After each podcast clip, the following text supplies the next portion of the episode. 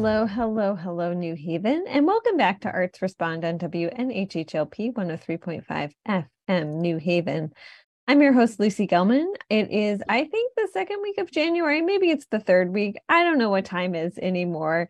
Um, and I'm really excited to be back. We uh, sort of took a beat around the holidays, and I am excited to welcome Ife Michelle Gardine, the founder and director and creative breath behind you know, Elm City Lit? I hate titles. Okay. um, the, the but I, am the creator of Elm City Lit Fest, founder yeah. of Elm Lit Fest. Yeah. I always have a problem with with with titles. But yeah, I found it. I created yeah. it. Re- can we say like Renaissance woman? Are you cool with that? Oh, thank you.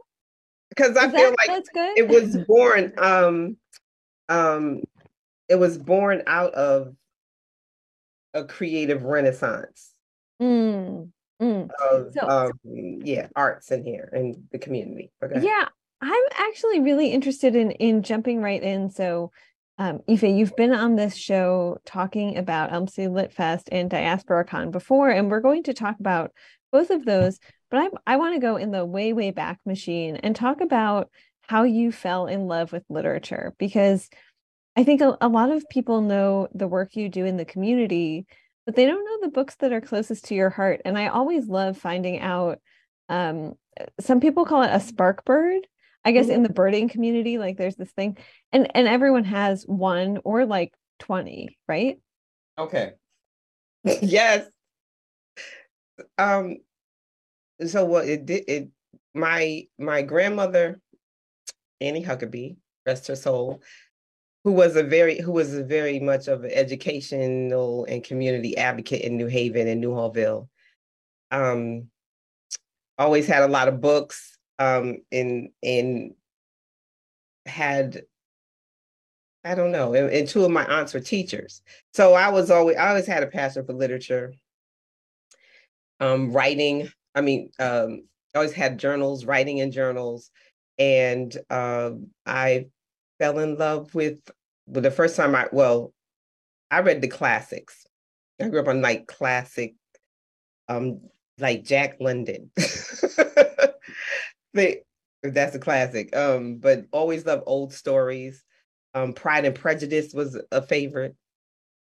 Um, and uh, what they did, um, the book that they did Les Miserables on. For some reason, that dark book. I I think it's also I, I, the Victor Hugo. I think it's also called Les Miserables. Um, yeah. Yes. Okay, so that book. I mean, it was a lot of books. I always had a lot of books, but when I got to high school, um, actually discovered um in at Hill House and discovered like black writers like um Zora Neale Hurston, who as soon as I read her, I read I like oh, Mules Men and then I just found everything. And then from there, that I was um, a fan. My grandmother, I would turn me on to um, James Baldwin, Negro, um, and Ntozake Shange, who was very um, popular because color, for Color Girls came out, but what a lot of people don't know, she did a lot of other. This is one of my favorite novels with her, Sassafras, Cypress, and Indigo, about three sisters in the Caribbean. People should get it. Um, uh, and the all the Renaissance writers, like like even like Gwendolyn Brooks poetry. Um, oh man. Uh I did go get a bunch of books because I wanted to show what I'm reading now. Oh, this is one of my favorites too, even though this is Zora Neale Hurston that just was discovered after her death. So there were many stories. Jean Toomer, um, of course, Langston Hughes stories, all of Langston Hughes stories, um, and especially the the simple stories.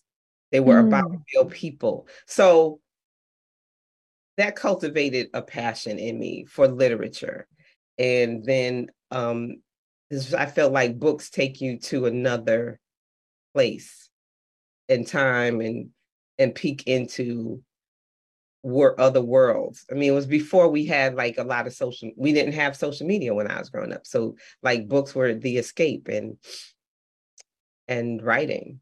So I hope that answered. And it it did. And so I I'm also always curious, you know, did you have teacher? It sounds like a, a lot of this education, this literary education happened outside of Hill House and outside of the New Haven public schools, but did you have teachers because I, like who who fostered that love because I found that in reporting on schools it's so variable like some some teachers you know shout out um, Mindy Englert who was at co-op for years who who really did like she, taught some excellent literature um, Judith Katz who was also at co-op um, there are some teachers who make sure that they're bringing Baldwin, Morrison, Hurston, Toomer into the classroom. And then there are some teachers who really don't. And, and that's true right now in the New Haven public schools as well. There are people who um, who graduate without hearing about the greats of the Harlem Renaissance. I want to say at in the 70s when I went to Hill House, um, no, I don't recall like English was the classics. and I was a reader. So I loved I went I, so I love reading and I was fortunate enough also to be at Bowen Peters. And and Mrs. Peters at Bowen Peters it was more than just doing rehearsing a dance. It was learning about the culture that of the dance you were doing. So it wasn't like, oh, you were just doing African dance. No, this dance is from Senegal, and the people from this tribe do that, do this dance when it's time for this. Um, this dance is from the uh, the Caribbean and this in this island. So those kinds of things spark curiosity in me. And I spent a lot of time in the library seeking stuff out. And I was, again, like I said, fortunate enough between my grandmother and, and two of my aunts, they were very, um, they were teachers. So I, I got a lot of my liter- a lot of my cultivation from them, love of learning from them, love of literature from them. Thanks to my aunt Edie and my auntie Lane, shout out. um, but also I went to Morgan State when I left Hill House. I went to Morgan State University which is an HBCU, and majored in English communications. And then I really got to delve into um, writers, uh, um, a lot of Black writers, and and learn about the plethora of things. So that sparked even more interest. And I've always been interested in my culture. I know also New York and your time in New York City played a huge role in you wanting to see something like Elm City Lit Fest. And I, I feel like so often I'll hear this from someone in New Haven, like, I I love this city. I have deep, deep roots in this city. I saw this thing that I want in this city. And then no one else builds it. So you build it. Yes. So oh my gosh. And when did Betsy Clark, when Betsy Clark was the director at the Arts Council. Shout out Bitsy. I just I feel, I feel like Bitsy is she is one of the most um I can't even think of the word. Like it's not steampunk, it's not rat, you know, she's probably like four nine and 80 pounds and she's one of the most badass women women i know okay um but i i met with my my other grandmother hattie turner who was also an advocate for this city um, and one of the coordinators of the first Black expos. But anyway, my grandmother was on the board for an organization called City Spirit Artists.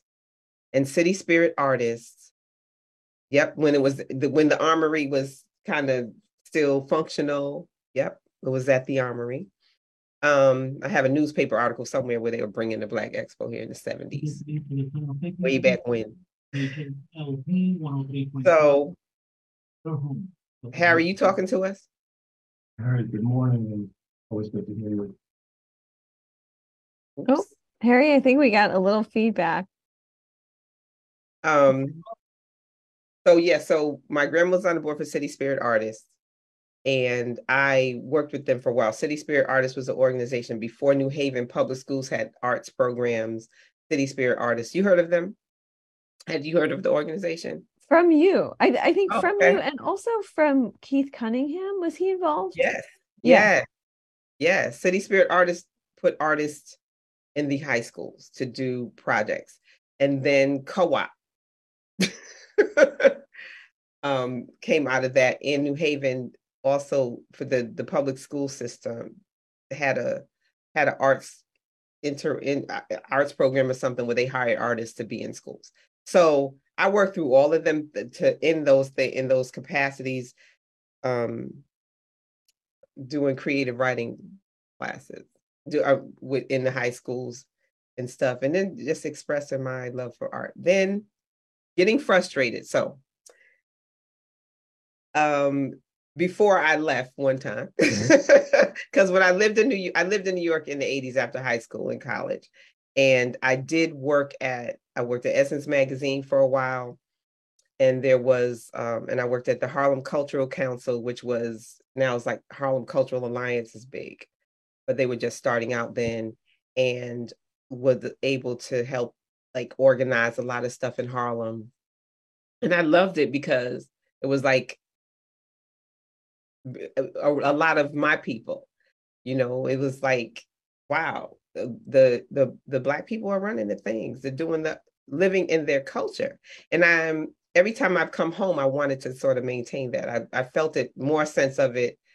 I felt a sense of it at Morgan, and then when I was in New York in the '80s, and then I know I'm all over the place. I'm sorry, Jess.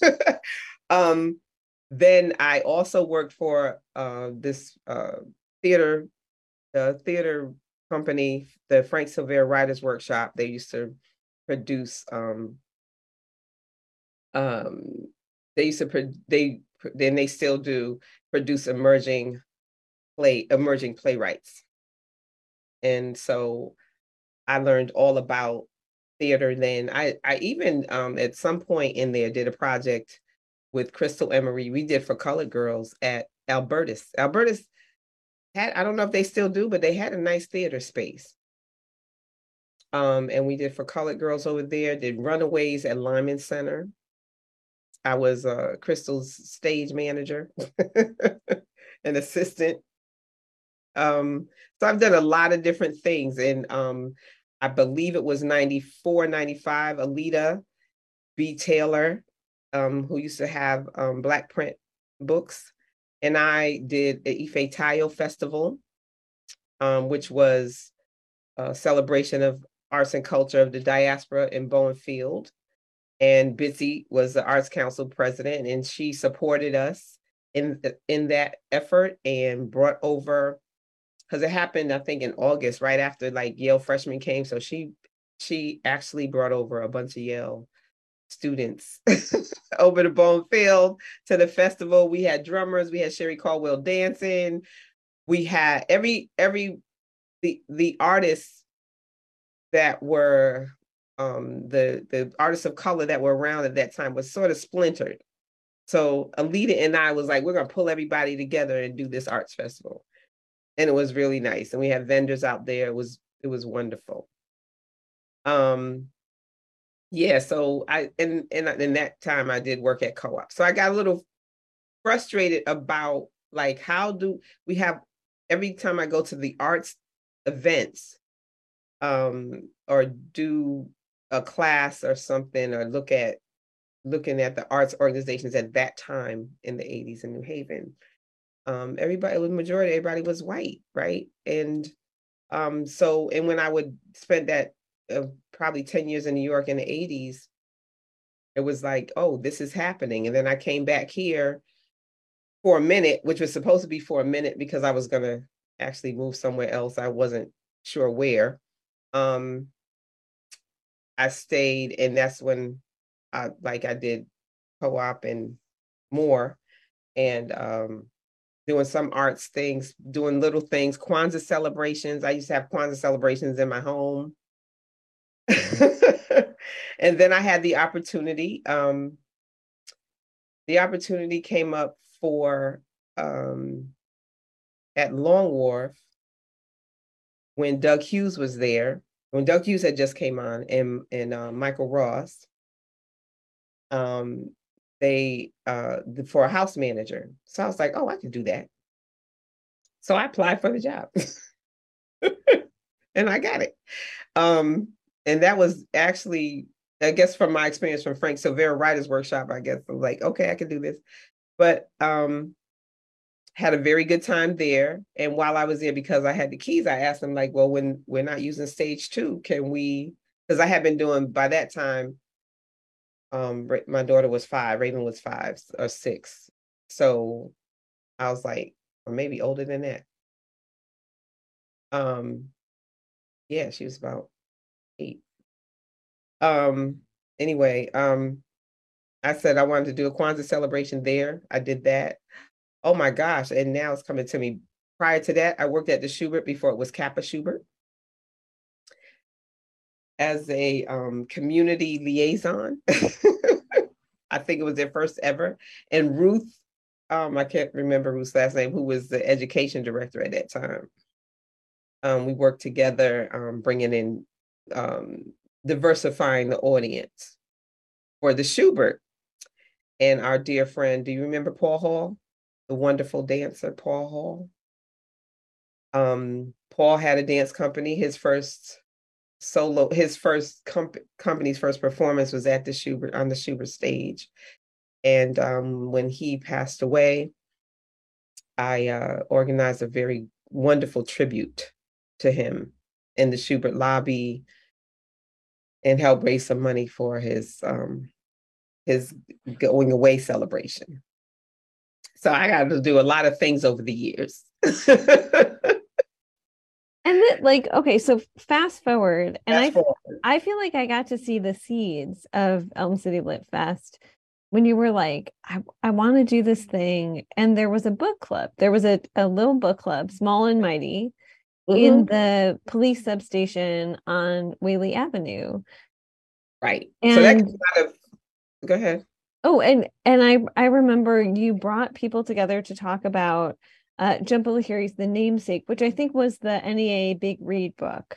Right, right. that summer. So um if folks aren't familiar, the National Endowment for the Arts does this thing called the Big Read, where you're supposed to just have people rally around a book actually which is a very cool thing um but i remember you saying at the time like i really want more of this i want more of a celebration of get like gathering around amplifying and lifting up black and brown writers ac- across different diaspora or diasporic traditions. The diaspora. Yes. so yes. So flash forward to because I, I, had also moved back to New York in um, 2012 and um, had to come back in 2018 to care for my mother. And because I had worked for arts organizations in the past, even arts and ideas in the beginnings, um, I wanted to create something, my passion for literature, and also bank, uh, um, going on the fact that a lot of Black literature I wasn't introduced to completely until I was in high school and college to everyone. Because I'm like, people probably don't don't have these in their in their thing. So actually that book club was through um thank you. Shout out to the Whaley Edgewood Beaver Hills management team. I was on my I was went to the management team and I was like, I want to do I, I came with the idea I want to do a book festival. The book festival idea actually, um, I presented. I just did a PowerPoint. I was like, I'm going to do this. I know how to get this. I, I, I, I'm organizing a whole lot of things. I know I'm to do this.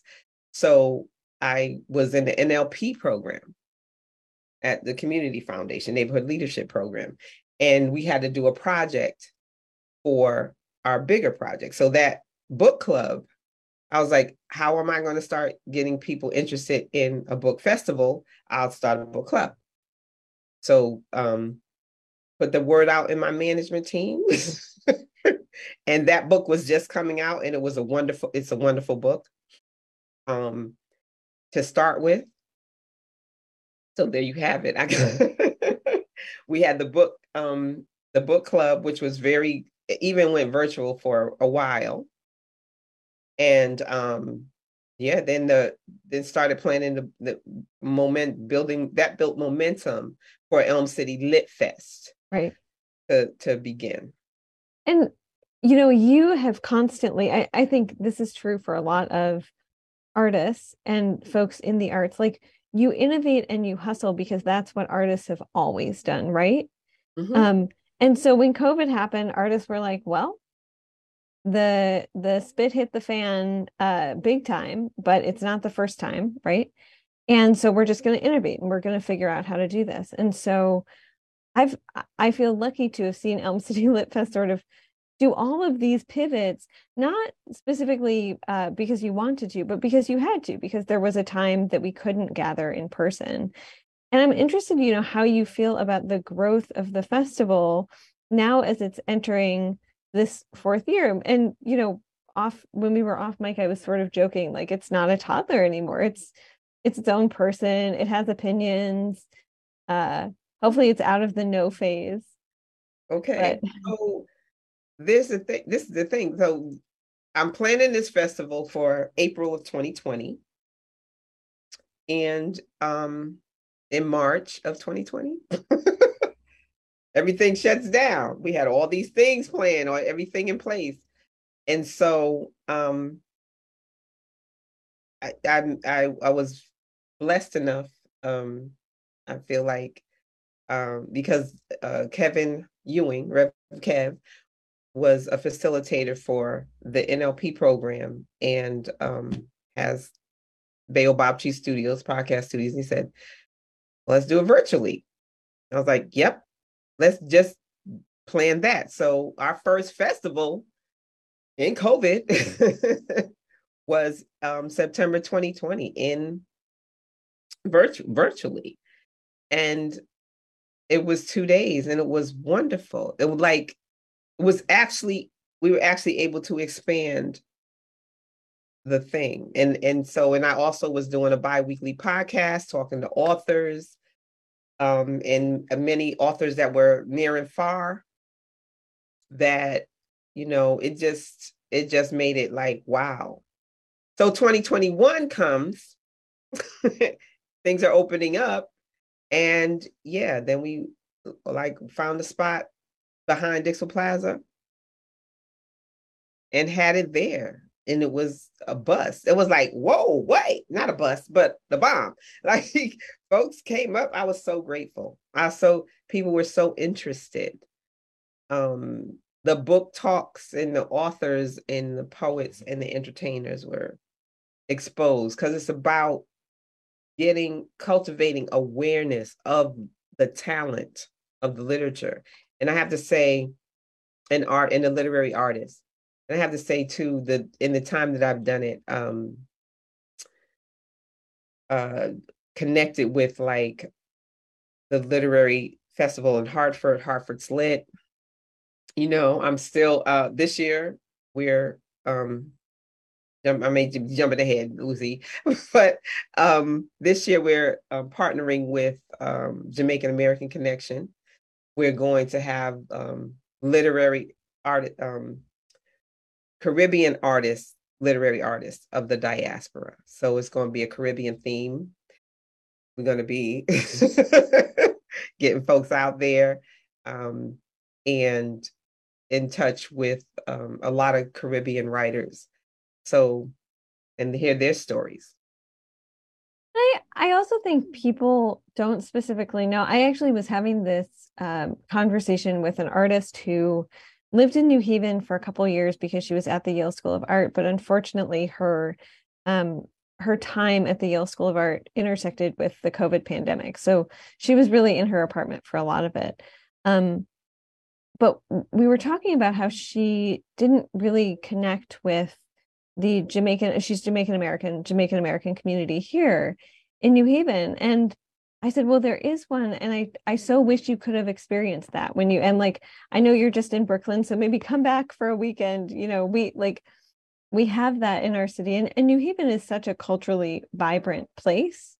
Um, so I'm excited to hear more about Elm City Lit Fest. I'm just going to very quickly remind people if you're just joining us or you've been hanging out with us here This is WNHHLP 103.5 FM New Haven. It's Arts Respond. I'm Lucy Gelman, and I'm here with Ife Michelle Gardine, who hates titles. So we're going to say that she is a Renaissance woman who, in no small part, is responsible for the existence of Elm City Lit Fest, which has made New I think it's safe to say has made New Haven a more exciting um, and vibrant place to live. So it's true. It it really is true. Um, so before we talk about LitFest, which is happening in early September of this year, I I keep thinking it's next year, but we are in fact in January. Mm-hmm. There is also Diaspora Con, which mm-hmm. is a fairly new intervention that is taking place in April, April 22nd of this mm-hmm. year. And I'm wondering if you can talk a little bit about building that um, because I'm really excited that I don't have to schlep all the way to the Brooklyn Academy of Music to um, to get my superhero fix in, especially when I'm thinking about superheroes across the diaspora. So yes, so DiasporaCon came out of um, so we we've also been fortunate since uh, my old friend and our and in our uh, one of our gems historians of Connecticut, Dr. Bill Foster, um, who is like has like car- black cartoons and and comics from way back, and he can lecture on forever. He's been he's a good friend, and he's a supporter of Lit Fest, has been a part of every Lit Fest in some capacity. Um,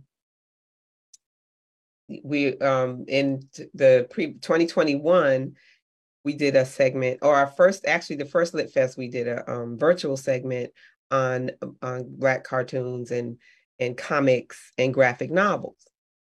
And in do in finding out and doing the more research on my own and then getting all this information from him like wait this is a whole movement.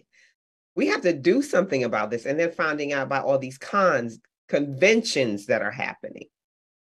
And um, with the on with coming on with Black Panther coming on and all these Marvel comics and things like that, looking at the opportunities for people of color in the indus- industry. So DiasporaCon is actually a conference and not so much a convention um, to highlight opportunities um, for for young people that are in design like are writing stories or in creating their own characters and things like that so to see like this is actually something you can make money on like you know and we have also michael jai white studios who is go they're going into publishing and doing things. So diasporacon came out of that. We were eh, and we were blessed last year for the first DiasporaCon at Quinnipiac. I think we had about 100 people in, in, in mixed intergenerational and people stayed all day and it was like wow and it was full it was full of really comprehensive information and um and just wonderful and again most of the people were yeah all the presenters are from connecticut. Like within our state we have so much to to offer. Um we have publishing company we had raheem nelson did um um nfts which was like people were like what and asking him all kinds of questions because people hear about a, something and then they don't know what it is and then um Reggie Augustine, who's a car who teaches at Art at Hill House, and he has his own comic book and series. So we had a plethora of information, and it went very well. And and the fact that people young and old stayed, um, we were like, oh, we got to do this again. And Quinnipiac in the in the space at Quinnipiac is perfect. So it's it's more we would like people to come you know, if dressed up, but it's a, it's really a conference because we I really it's important legacy is important for me and and showing people what their future could be or what they want to do or not feeling like because I came up in a time where like art was for rich people but for people of color it was a struggle and and people were starving artists or something like that. And now we have living artists and we have that is their lifestyle. Creativity is their lifestyle. Um, and I'm I'm happy that we I started LitFest in the renaissance of that.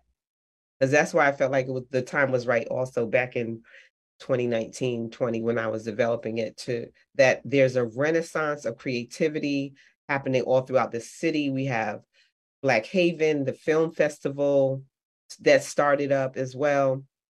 And we have like like Arts and Ideas has expanded into the community as as as well as globally, right? Um, and just all all the arts organizations evolving. And it's a it's a good time. It was a good time for I, I felt like so.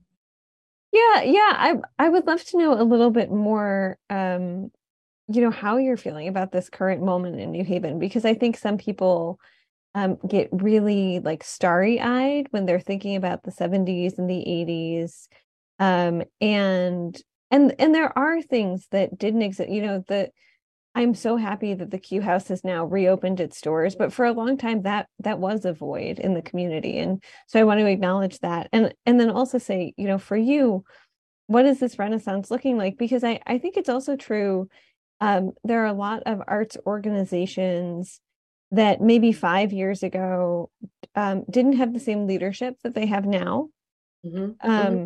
and also just like we're not doing work around um, compensating not just compensating artists fairly but especially compensating artists of color fairly and actually i think thinking about that within their mission um, and it's exciting to me as someone who writes about the arts in new haven and consumes a lot of art to see certain organizations not all of them i'm not going to mm-hmm. side eye anyone uh, during the show but um but but to see organizations really like grappling with their history and also thinking about okay how are we how are we paying artists? So um, for instance i was so excited to see the work of joelle thompson who is a young black composer um, at nhso at nhso who also presented in conversation um, with nye from bam books. Shout out bam books. If you do not know uh, about Nye and about Bam. We'll drop that in the comments um, under this interview just because she is wonderful and you should absolutely support her.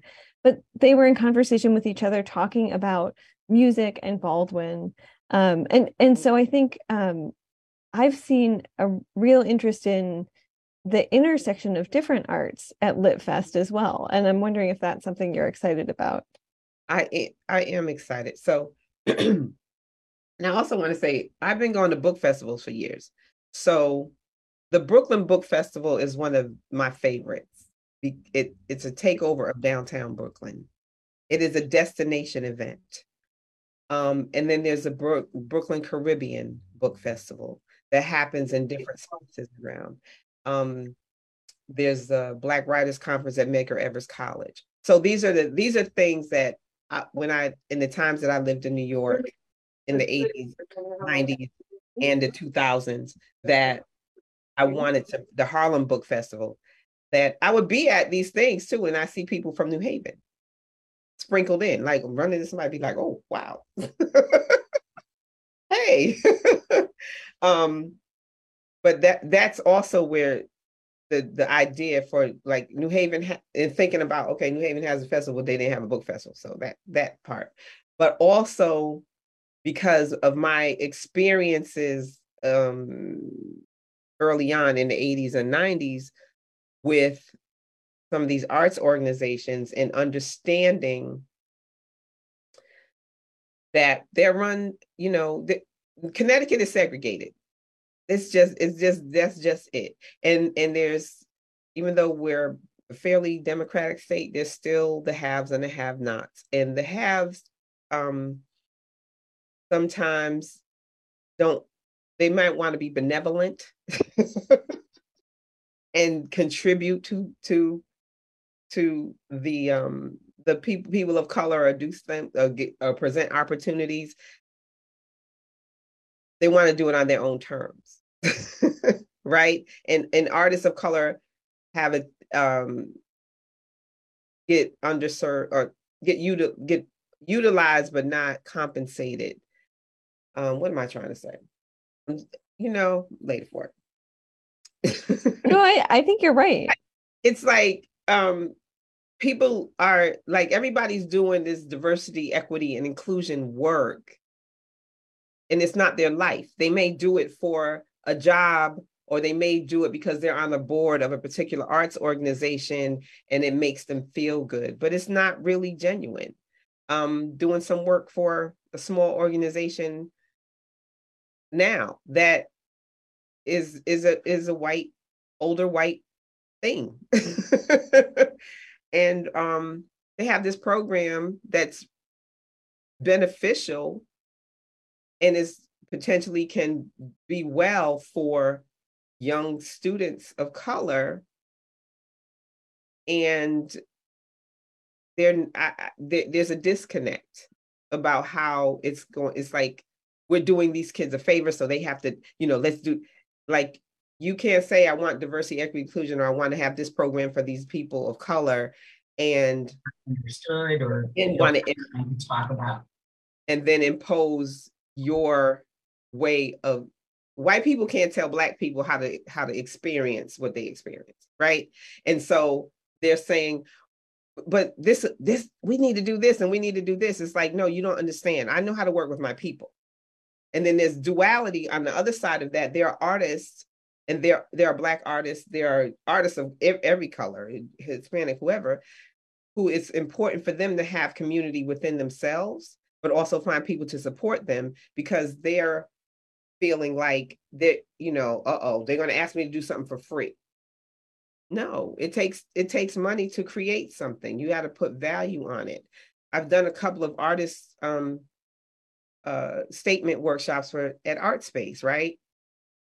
Um and a lot of a lot of artists of color don't even think that statement you know? And i've been in places in new york and and met artists and people in new york that do that but they have their own community. So we're building community here but we're still doing it in the midst of the segregation. Um but yes i i think that's true Ife. like um that's i i think that's something i see a lot and a couple i've heard a couple people say it, there's a tale of two new havens and i feel like there's a tale of like 15 new havens depending on where you are because yeah. the new haven new haven is different than the mm-hmm. Newhallville, New Haven, mm-hmm. then Westville, New Haven, then you know, and I've heard people even say, "Oh, well, well, Westville got their arts district. We need to do that." Like, you know, it's not a competition. Mm-mm. That's yeah. how I feel. It's not a competition.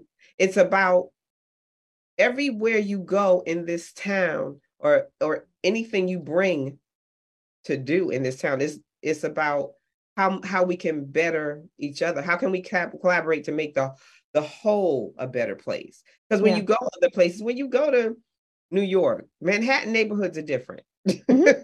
different vibe everywhere. When you go, I loved where I lived in Bed Stuy in Brooklyn. I loved the vibe there, but I love going out to Flatbush and feeling like I was in the Caribbean. I, you know, I like going down to Prospect Park, and it's just we have the diversity, but again, the segregation, and it's throughout the state, you know, but we're one of the major hubs in, in New Haven, in, in Connecticut. So why not make it more enriching? And so more, the renaissance is happening because more people are becoming aware of it. There are still people that are not fully embracing it. They may be in their mind but if you're not you if you're used to having people of color be your subordinate or or clean your house or do things and then you have work you do work with somebody of color or you're at the same level or you have to hire the you're not if you have to hire an artist you're thinking from your framework of the people that are servants to you.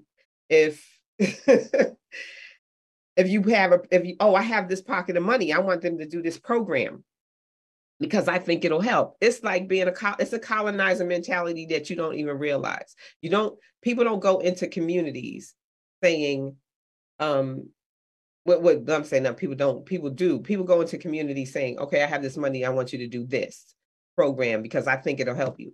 Do you know the people in the community? Why are you doing this? I did that. Um, I did a program also when I was planning Lit Fest at Dwight Hall. And Dwight Hall has a like a program, community program, some similar to NLP, where they fund ideas, right?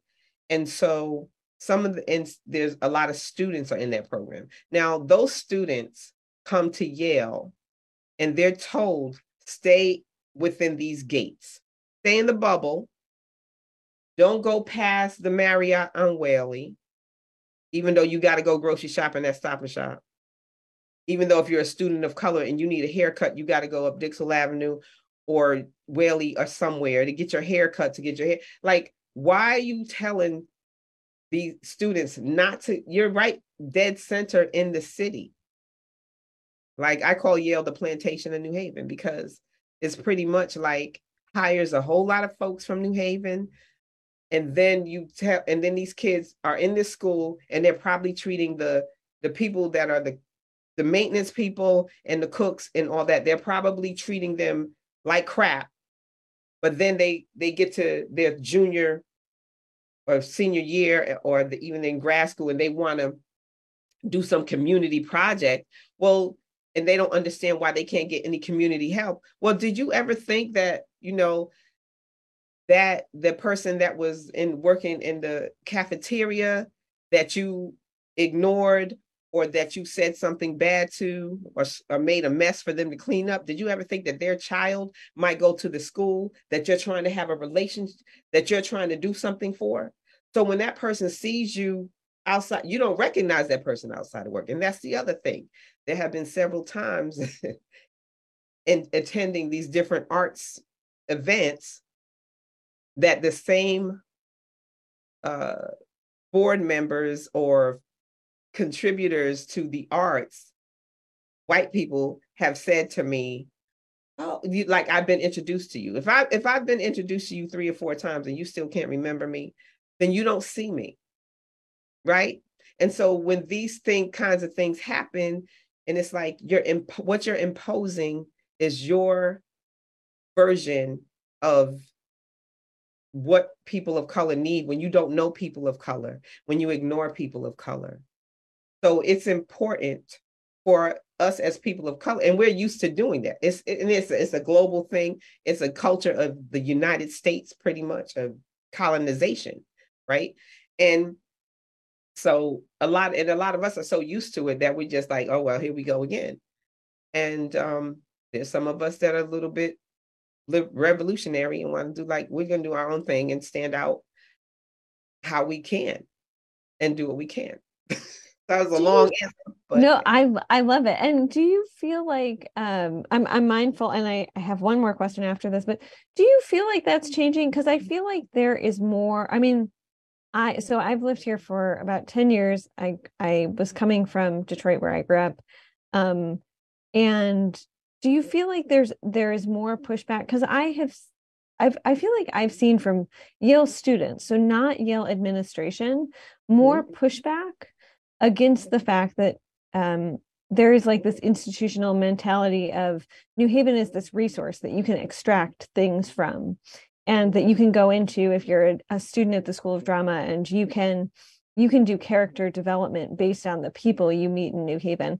And I've seen more um, I think more like meaningful pushback from students who are like, no, that's messed up. I'm not going to do that. Not from mm-hmm. all of them. Um, do you do you feel like you are seeing that change or or maybe not so much? I feel like I'm seeing it in in some ways, yes. Because there we had now have more students. I feel that I've met a lot of students that choose to come back here or remain here, like Tochi Onyebuchi, who was um who graced us with his presence, also did a talk at LitFest and has two best-selling, well, a few books out and, and um, best-selling books, right? And he lived all over the world and in New York and decided to come back to New Haven and make that his base. So in in there, and I've also learned in Plan of Lit Fest that throughout Connecticut we have gems we have Marilyn Nelson, and uh, who is a former um, Connecticut Poet Laureate and internationally known. And we have Antoinette Brim-Lavin, who is now the Connecticut State Poet Laureate. And and a, a, I met her actually at a poetry workshop in New York in about 2015 or 16. And was like, oh, you're in New Haven, you know, and and we we developed a friendship from that. And shout out to um, them, to Marilyn and Antoinette. Um, we're going to have an event at Possible Futures tomorrow. I know I'm going to be there. I'm so excited. We're having, we're having um, in uh, poetry and art brunch, um, Everyday Angels, which is um, uh, sculpture artist Linda Mickens. Um, is has done a series called Everyday Angels, and they're beautiful, beautiful sculptures. And um, her son, um, Ahmad Mickens, which we also had at Lit Fest because he got a food truck beyond the salt that has really good bowls. Like it's so good. It's yeah, it's, it's, it's so just, good. Yeah, it's so good. That's so, another whole show. Yes.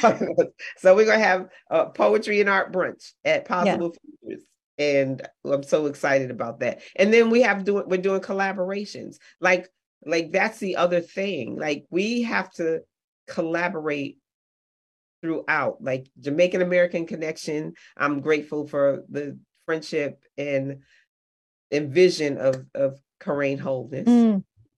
In that, and then we have some other conversations with other people coming up about how we can collaborate more. Awesome. Um i i feel like i could keep you on for four hours and we could just keep talking. So that means i definitely have to have you back on.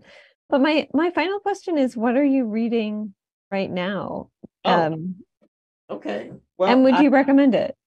I'm stacey abrams lead from yes. the outside and um and all about love um i i'm rereading this because it's just and you can see my little tabs and I be reading books and when there's gems in them, I put tabs. That's that's how I read. I have to because I'm not. I found that I can't remember every word all the time, but I know it's like like that was said in this book. So yes, so these are these are what I'm I'm reading right now. Um, Ife Michelle Gardin, I want to thank you so much for coming on Arts Respond today on WNHHLP 103.5 FM New Haven.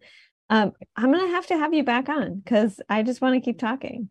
Um, and I will see you tomorrow morning. If you are not coming to Possible Futures, you are missing out.